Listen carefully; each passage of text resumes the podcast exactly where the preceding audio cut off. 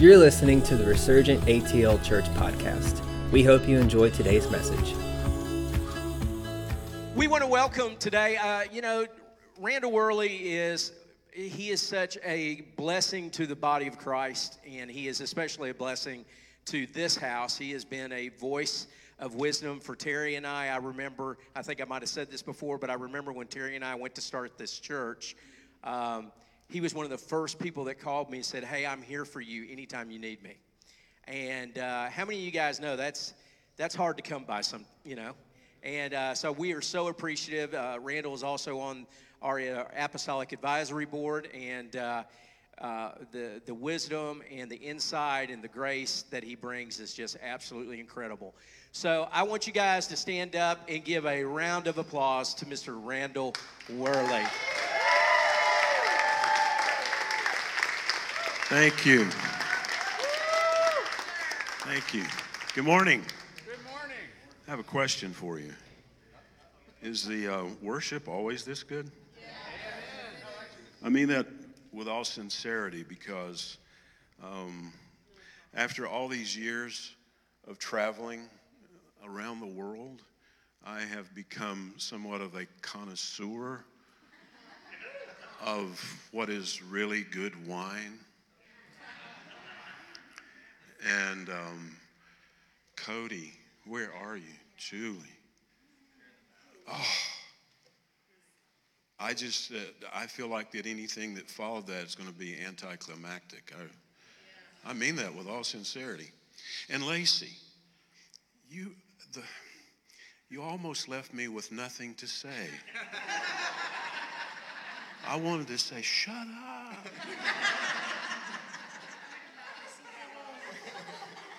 No. Yeah, you were, it's like you'd been in my head all morning long. I, uh, I, I, do want to say that before I get busy here this morning, that um, there is something distinctly different from the last time I was here. And I, I trust that you realize that, and so many of you don't know me.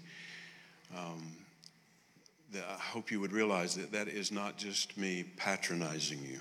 There is really something. And sometimes it takes somebody coming from the outside um, to make that observation because we can all become so incredibly subjective, can't we? And um, so wonderful, wonderful. I'd like for you, if you would, to turn with me to the gospel according to Matthew, Matthew chapter 12. And while you're finding your place, uh, a COVID nurse recently asked me if I'd experienced a sudden loss in taste. And I told her, I said, No, I've always dressed this way. so I was offended.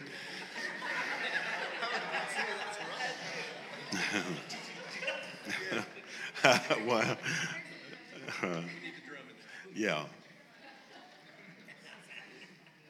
Matthew chapter 12, uh, verses 19 through 21, Jesus is quoting Isaiah.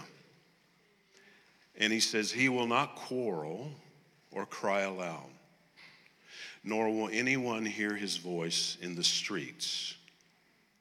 Then he employs a very unique cultural metaphor that this audience would be very familiar with. A bruised reed he will not break, and a smoldering wick he will not quench. We've got a little bit of a ring, that's why I'm trying to get away from those speakers. I don't need that one, thank you. A bruised reed he will not break, and a smoldering wick he will not quench until he brings justice to victory, and in his name the Gentiles will hope. I want to talk to you about the beauty in brokenness. And when people hear those two words paired, quite often it sounds rather counterintuitive. How can there be any beauty in brokenness? Especially in a culture like this where breakthrough has a high value. Uh, we hear this word used, in, and in my opinion, overused, misused, and abused breakthrough. And I am not by any means uh, wanting to sound like a skeptic when it comes to breakthrough. I've had my share. But I also recognize that there's something that happens uh, in all of us when we experience brokenness that quite often we, I think we misinterpret. So many people right now are, are suffering deeply around the world because of the last few months. And I understand, as many of you do, that suffering is inevitable. It's a part of the human experience. It's certainly not something that we aggrandize, but it really is a part of the human experience. And so, in my opinion, I believe, though, that suffering is often exacerbated as a result of us having an unhealthy attachment to expected outcomes. I think this is where most of us are right now, especially in this country, because we had a certain expected outcome. Well, shouldn't we live expectantly? Yeah, we should, but we cannot allow ourselves to be attached to those outcomes in an unhealthy way.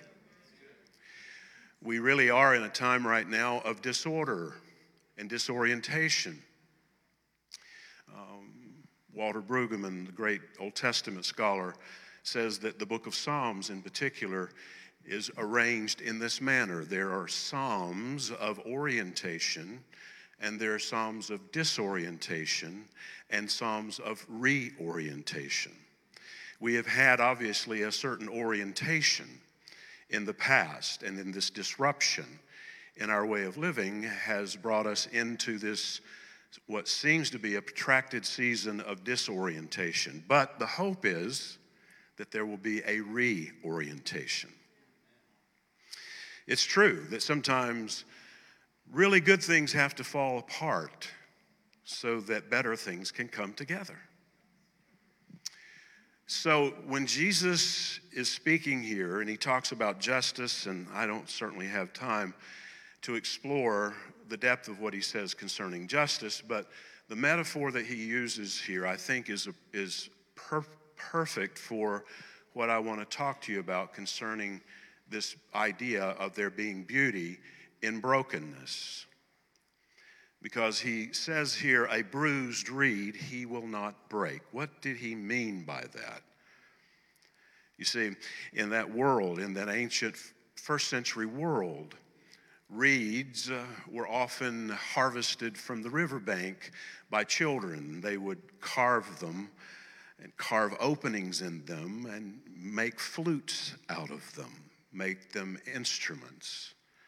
But they were usually very fragile. And if they were broken and unable anymore to create a melody, they're tossed aside because they grow in abundance by the river. We'll just get another one. It really has to do with a disposable mentality. And then the next thing he mentions here is a smoldering wick he will not quench. In that world, houses were illuminated by bowls of oil, and these bowls of oil would have wicks floating in them. And uh, over time, they become charred and unable to sustain a flame. Well, that's not a problem because you can just discard it and get another one. Uh, quite often, if you are entertaining guests and uh, this occurred and it begins to emit this smoke and smudge in the room, it was rather embarrassing to the host. So you understand that when Jesus makes use of these metaphors, he's always using those things that are hidden in plain sight, essentially, to teach from. And he makes it clear to them, he says, You know, I, I don't dispose of things in the way that you do. And I understand that there's something of restorative and redemptive nature, even in that thing that appears to be totally useless and should be discarded. How encouraging is that? Is anybody encouraged so far? You know, uh, I do think, though, that it's really important for us to, to realize that it has, re- it has become acceptable in, uh, in America to remain wound identified. I mean, that, uh, that's using our victimhood as a ticket for sympathy. Now I think I've troubled some of you. Instead of using the wound to heal the world, we become wound identified. I learned a long time ago that real wisdom is not constantly saying, Why is this happening to me? Why did they do that? But real wisdom learns to say, What is this saying to me? Understanding that what I'm doing this morning is perceived by most people as teaching, but the greatest teachers in your life are the people that irritate you the most. The people that have hurt and wounded you. That, again, is counterintuitive, isn't it? But God, see, God is always coming to you disguised as your own life.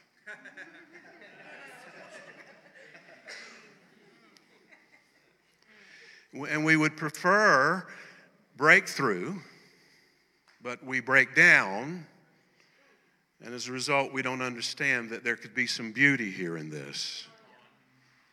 I promise you, every problem I have ever had, I've always been present.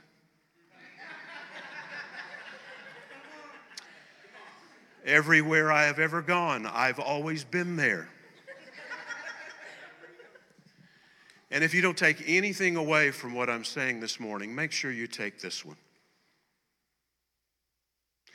The change that you are desperate to see take place in other people usually is a reflection of the change that needs to take place in you.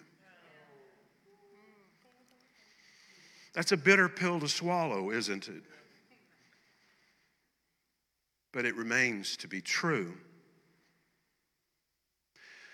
I, uh, I'm deeply concerned about what I'm seeing happening in our culture the broader culture, not just the church culture, but it's spilling over, isn't it, into the church culture as well. The polarization, the divisive narrative that is constantly being played out every day. And there is a dominant narrative that, and I don't want you to think that I am some kind of conspiracy theorist that, you know, has become obsessed with deep state or anything like that, even though I have been accused of that. I've been accused of worse. But I think uh, you resonate with that, I'm sure, that this dominant narrative that really is a script that is designed with great intention. When we lie down at night, the principalities, the spirit, the wickedness in high places, the spirit of the age, the zeitgeist, it's referred to. Um, they are carefully crafting a message that they intend on distracting you with. They want you to pay attention to that. Now, some of you, again, my God, he is a conspiracy theorist. No, I, I think we need to understand this and know that it is something that is influencing us without us even being aware of it. It's the divide and conquer dominant narrative. And uh, we call ourselves believers. But in reality, we have become practical atheists because we allow this earworm. You know what an earworm is? It sounds gross, he said, yeah. Uh, this is this euphemism that describes for example, a melody that you get in your head and you can't get it out. It's on a loop, it just continues to replay. And so, the reason why I feel like that's appropriate and relevant to the conversation this morning is because we live in a wound identified culture.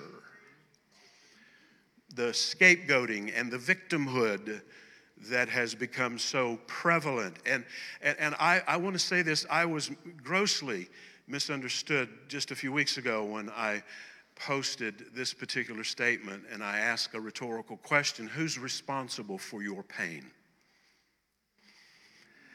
And I followed it up by saying, You are. And somebody reached out to me, and, uh, you know, at, at least they did reach out to me and said, I've, I've got a real problem with what you said. And you do understand that there's so much that is lost in translation these days. More than ever before, God is not the author of confusion, but of peace. And peace is not necessarily the absence of problems, as most people think. You know, I can't tell you how many times I've had people come up to me after a meeting and they rehearse what they thought I said, and what they thought I said and what I actually said didn't even remotely resemble one another. Sometimes what they thought I said was actually better than what I actually said, and I was quick to write it down.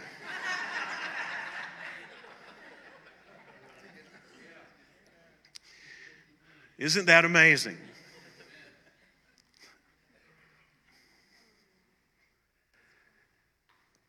So when I made that statement, who's responsible for your pain, and followed it up by saying, You are, he was offended by that. And I said to him, I said, No, no, no, I, I am not by any means want to sound like I'm exonerating the perpetrator. I'm not doing that at all. But we have to understand that there's culpability here on both sides. And what I'm saying is, is that when I am wounded, when I am offended, when I am hurt, then what I do with that pain is my responsibility. I can't allow myself to hold that person, the perpetrator, responsible because, see, this, this is going to sound bizarre to you. Do you realize that this victimhood mentality, this scapegoating culture that we live in right now, actually, again, it's going to sound paradoxical. It gives the person that has been the victim of this, it gives them, the, gives them in their minds moral high ground. That I can hold you responsible for this in perpetuity. And the problem with that is that you never grow. You'll never grow like that. The problems that come to us in many different forms are not always saying, solve me, as much as they're saying, outgrow me.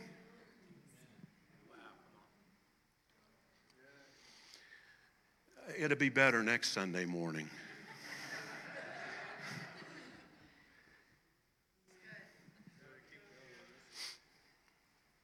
Yeah. Brokenness is a reality, isn't it?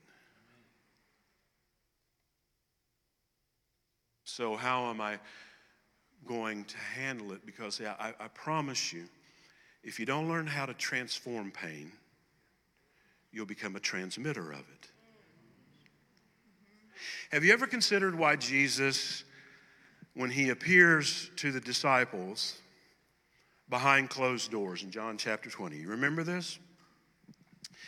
In John chapter 20, Jesus just materializes in the room because in his 40 days of resurrection appearances, he travels at the speed of intention or thought.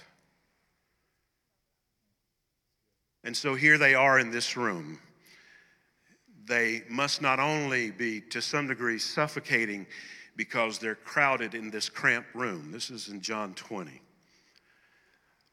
and uh, they are traumatized.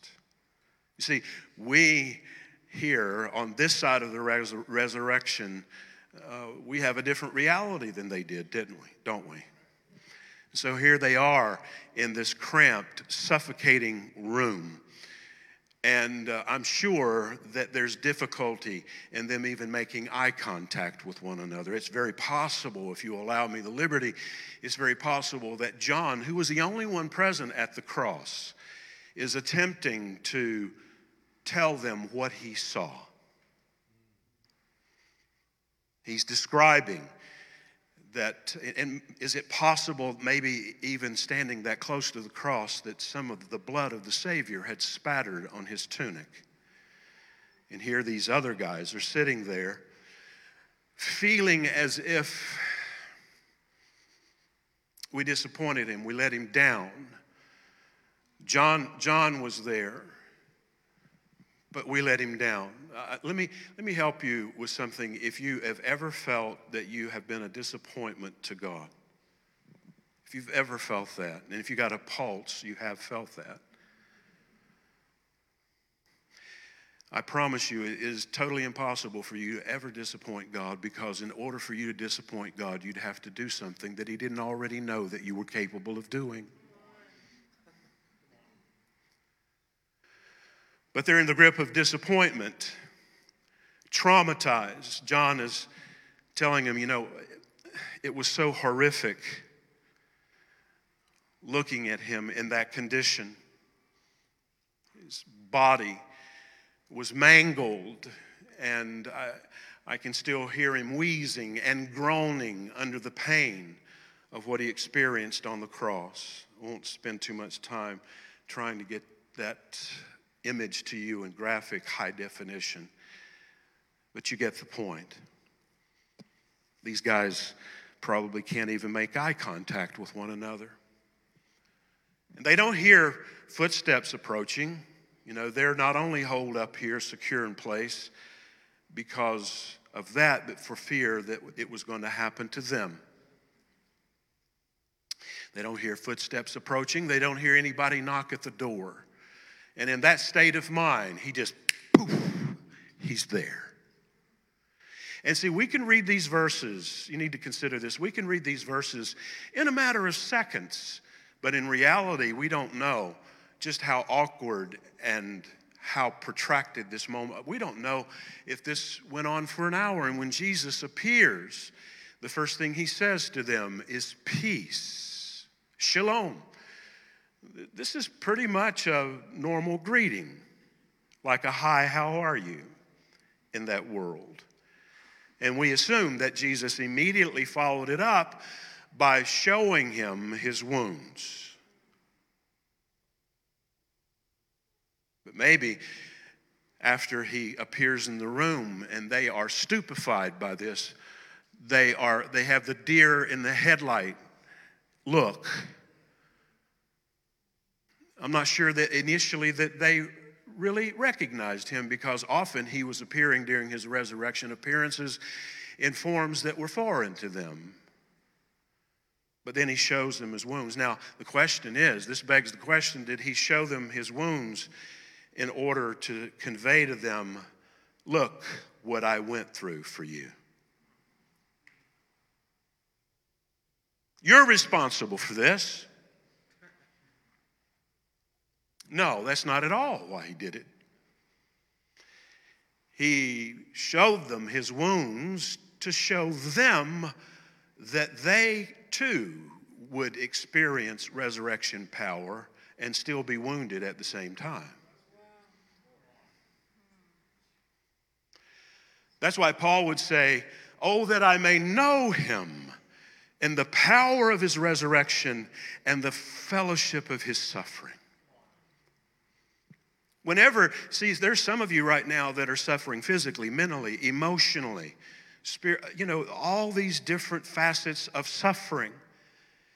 And see, what we need to do is understand the depths of Paul's teaching about suffering because, see, just a year and a half ago, when we all went into this lockdown mode like these men were in John chapter 20.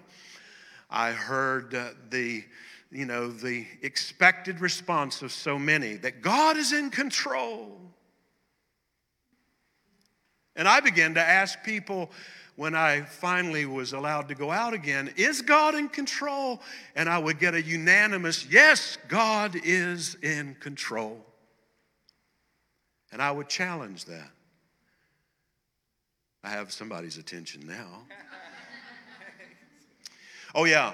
The staple verse of scripture is Romans 8 28. For we know that all things work together for the good for them that love the Lord and are the called according to his purpose.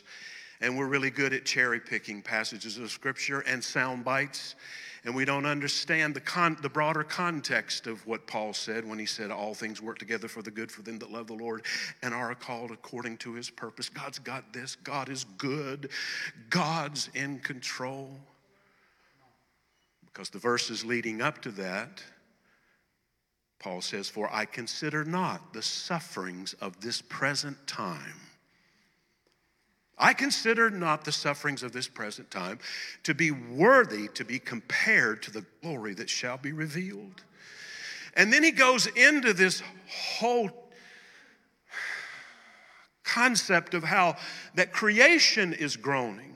All of creation is groaning and in travail, and we ourselves groan within ourselves. There's a a resonating between the groaning of the planet that we live on and the groaning that we feel within ourselves that is anticipating the manifestation of the sons of God.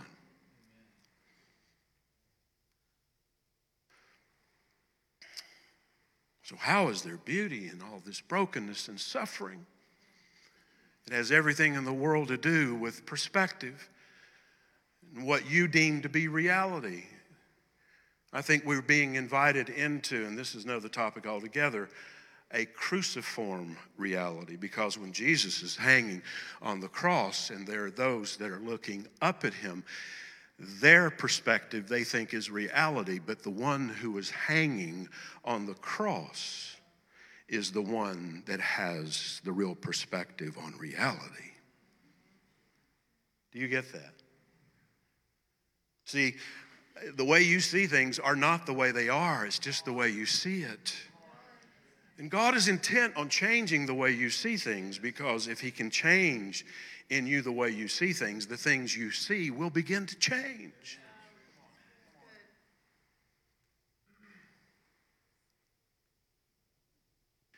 So Jesus was a victim, but he did not allow himself to get into this victimhood mentality. So he absorbed it, he took it, and he transformed it. What has happened to you that you just can't get over? I promise you, it will continue to happen to you until you learn how to transform it. So, Jesus, what does he do when he shows them the wounds?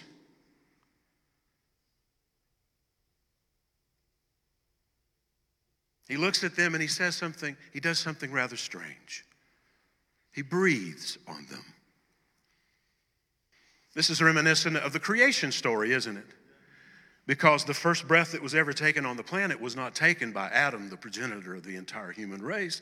The first breath that was ever taken on the planet was taken by God, who is love. God doesn't have love, He is love. He is the very essence of love. Love is His essence.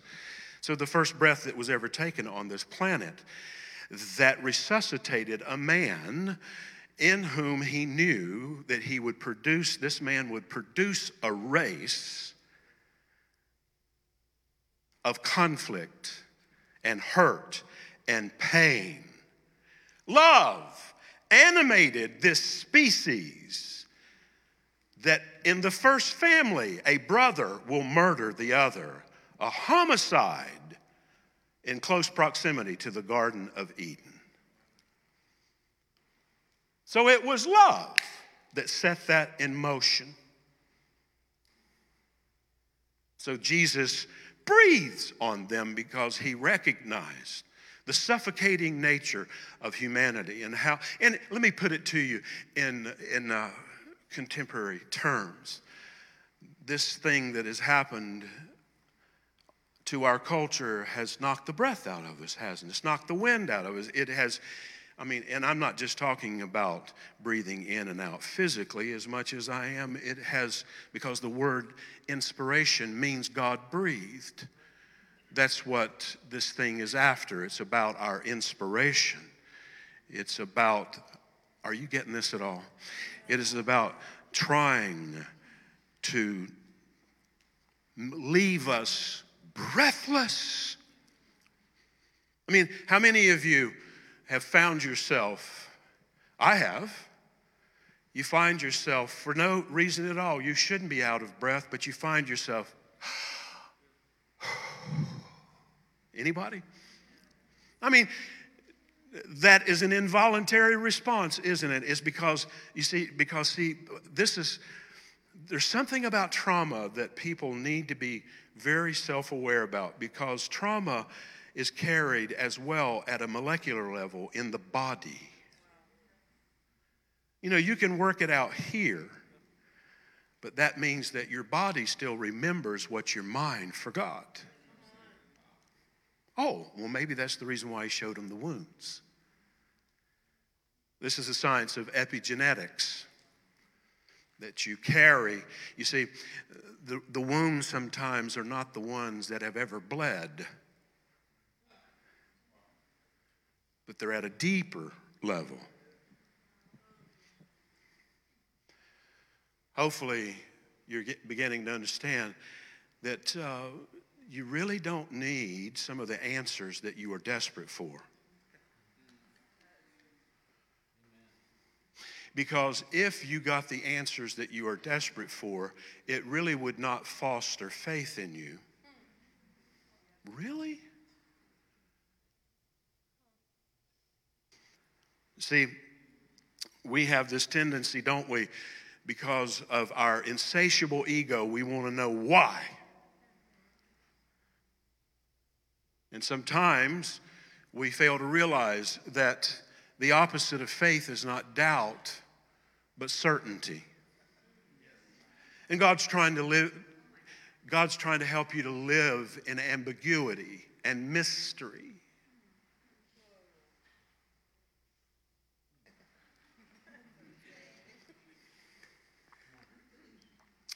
See, this is extremely difficult for me because the way I'm wired, I want to sort things out.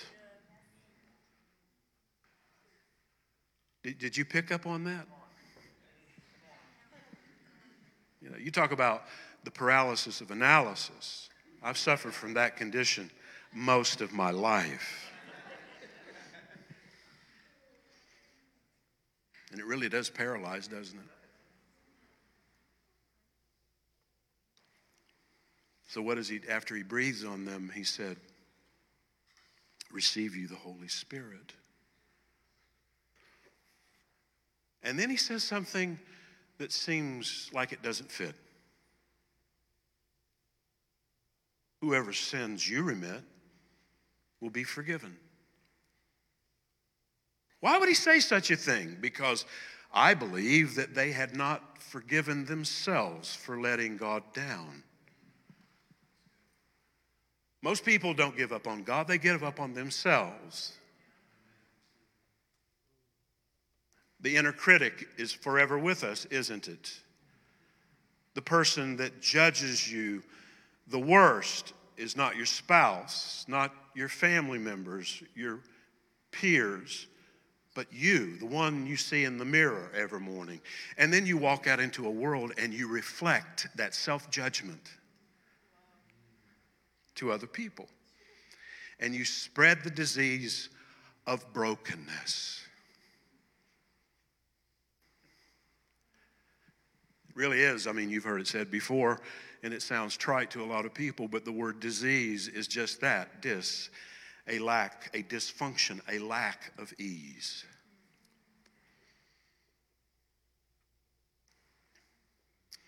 So it was about forgiveness, wasn't it? Uh, we, we essentially uh, show up here in this human experience thinking that there's basically two different responses to that which is threatening one is fight or flight, and we don't understand the higher way, which is forgiveness.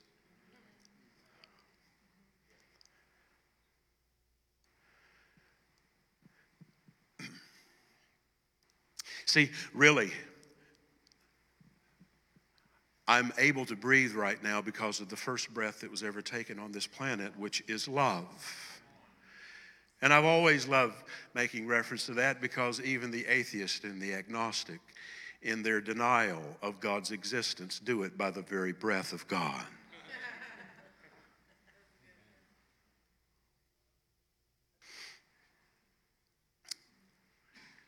I hope I'm helping you. I'm not, I'm not trying to provoke you. I want to help you. And I think that this is something that is relevant not only here at Resurgent, but it's relevant in any place that we go to today. Because if we don't bring resolution to these things, then we become carriers. How many of you ever heard of broken heart syndrome? You ever heard of that? A few of you. I have a dear friend that I have known for almost 45 years whose uh, first husband was my best friend. He died tragically in a drowning accident. To make it even more traumatizing, his 12 year old son was on the catamaran with him when he fell off in a storm and drowned.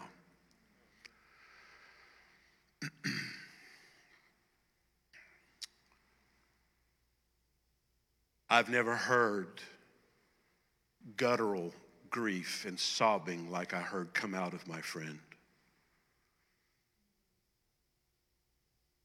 Three or four years later, she met another man. She married him and she had a son by him. Almost to the day, 13 years later, he died of a massive heart attack. Two husbands, two sons by each almost 13 years to the day with each of them. She begins to experience heart problems. She goes to the doctor, they do extensive tests on her, and there was absolutely no biological reason as to why she is having these issues. The cardiologist is uh, stumped by all of this. At first, he calls a neurologist and he said, Oh, I can tell you exactly what's happening to her. You can't, I mean, there's no blockages, there's no arrhythmia, there's, you know, none of those things, not the usual suspects. And when he shared with the neurologist her history, he said, Oh, this is broken heart syndrome, and it's just as lethal as if she had. Uh, heart disease if she doesn't deal with it. Thank God she did. And she's married the third time now. But it is, isn't it amazing that there are people just walking around that look totally healthy with this broken heart syndrome? God made something beautiful out of her brokenness, and He wants to make something beautiful out of yours.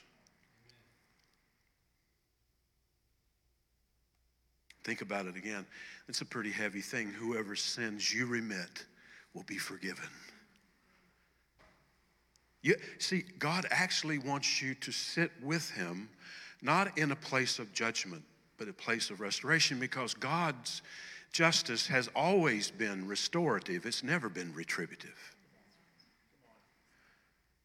See, many of you came up in, in an evangelical culture that taught you that God's forgiveness is a quid pro quo kind of forgiveness, that He forgives you if you do this.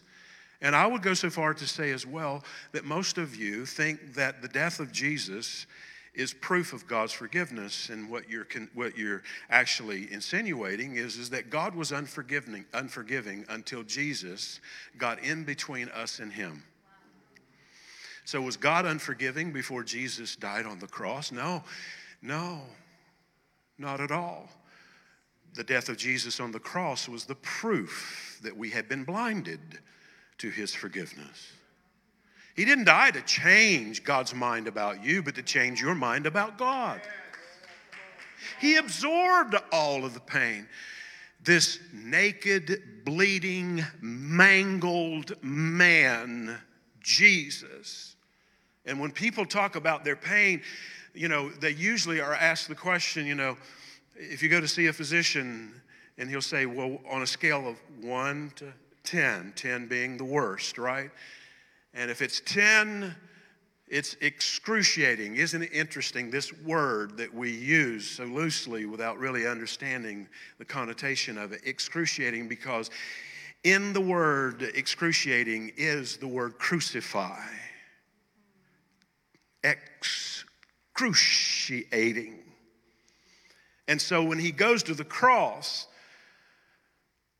he is not only absorbing all the sin of humanity, past, present, and future, he is absorbing even uh, the indignity, the, uh, the sexual abuse, because here he is. Can you imagine his mother having to look up at him?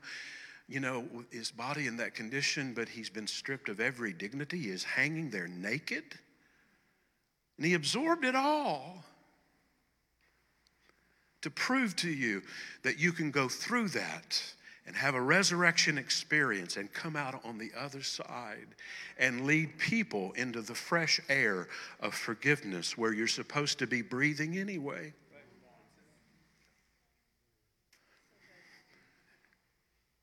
I'm helping myself if I'm not helping anyone.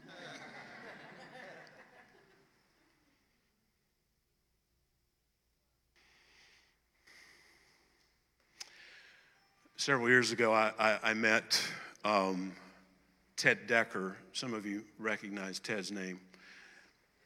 Uh, Ted is um, a best selling Christian fiction author. I mean, his book sales now are north of 10 million.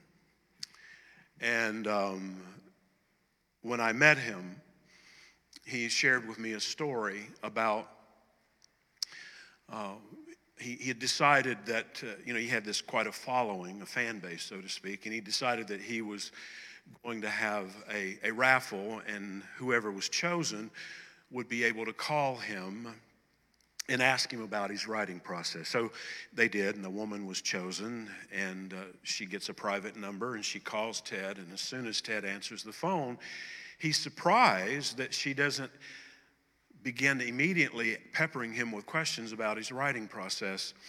She said, Ted, I don't, I don't have any questions for you about how you write books, but I do have to tell you something that happened to me, this epiphany that I had while reading one of your fiction books. She said, See, now I'm, I think she was in her 40s or 50s. She said, All my life I have struggled with obesity. And she said, I've tried everything in the world to resolve this issue and I have not been able to do it. And she said at some point in reading one of his books that she had, again, this epiphany. And what happened was she was taken back to when she was 16 years old and she was be, being savagely raped by two other teenage boys. And she said it was surreal. I was there. I went back in time and I'm watching all this happen to me. I'm having this out of body experience. And she said, then I began, then I began to realize that Jesus was standing right beside of me. And I looked at him and tears were streaming down his face. And I asked him, why did you let that happen to me? And the response of Jesus was stunning. He said, I was not just crying for you, I was crying for them. She said, in that moment, everything was resolved. She said, I'm healthy now. I don't have the problem that I have with this eating disorder. That doesn't work for us, does it? It doesn't work for us, does it? But see, we don't understand the scope of his unconditional love and his forgiveness. And in all your brokenness, there is something redemptive in it. Have you ever heard of a very unique art form called kintsugi. Have you ever heard of kintsugi? Well, you're getting about it. This originated in Japan in the 15th century. And the idea came to this artisan because there were vases that were either bro- broken by carelessness or, or in anger, whatever. And the reason why they, they were so priceless was because they were heirlooms. They had been passed down from generation to generation to generation. And of course, when the brokenness happened, remember a bruised reed he will not break, a smoldering flax he will not quench. There's no way to put it back together, so they just discarded it. And this left a, a huge wound in these families because this piece was a connection with their past. And this artisan had this amazing idea. He said, What we will do is we will solder it together. We'll solder the broken pieces back together and we'll dust them, the fractures, the fissures in the vase with gold and silver. We won't try to hide where it's been broken, we'll actually highlight it.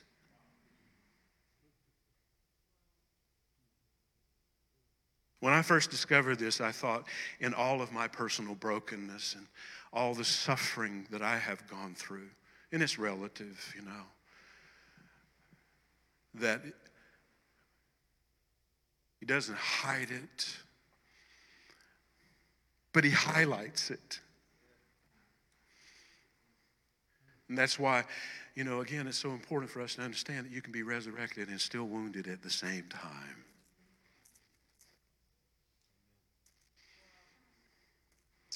So I conclude with this. I want to pray for you.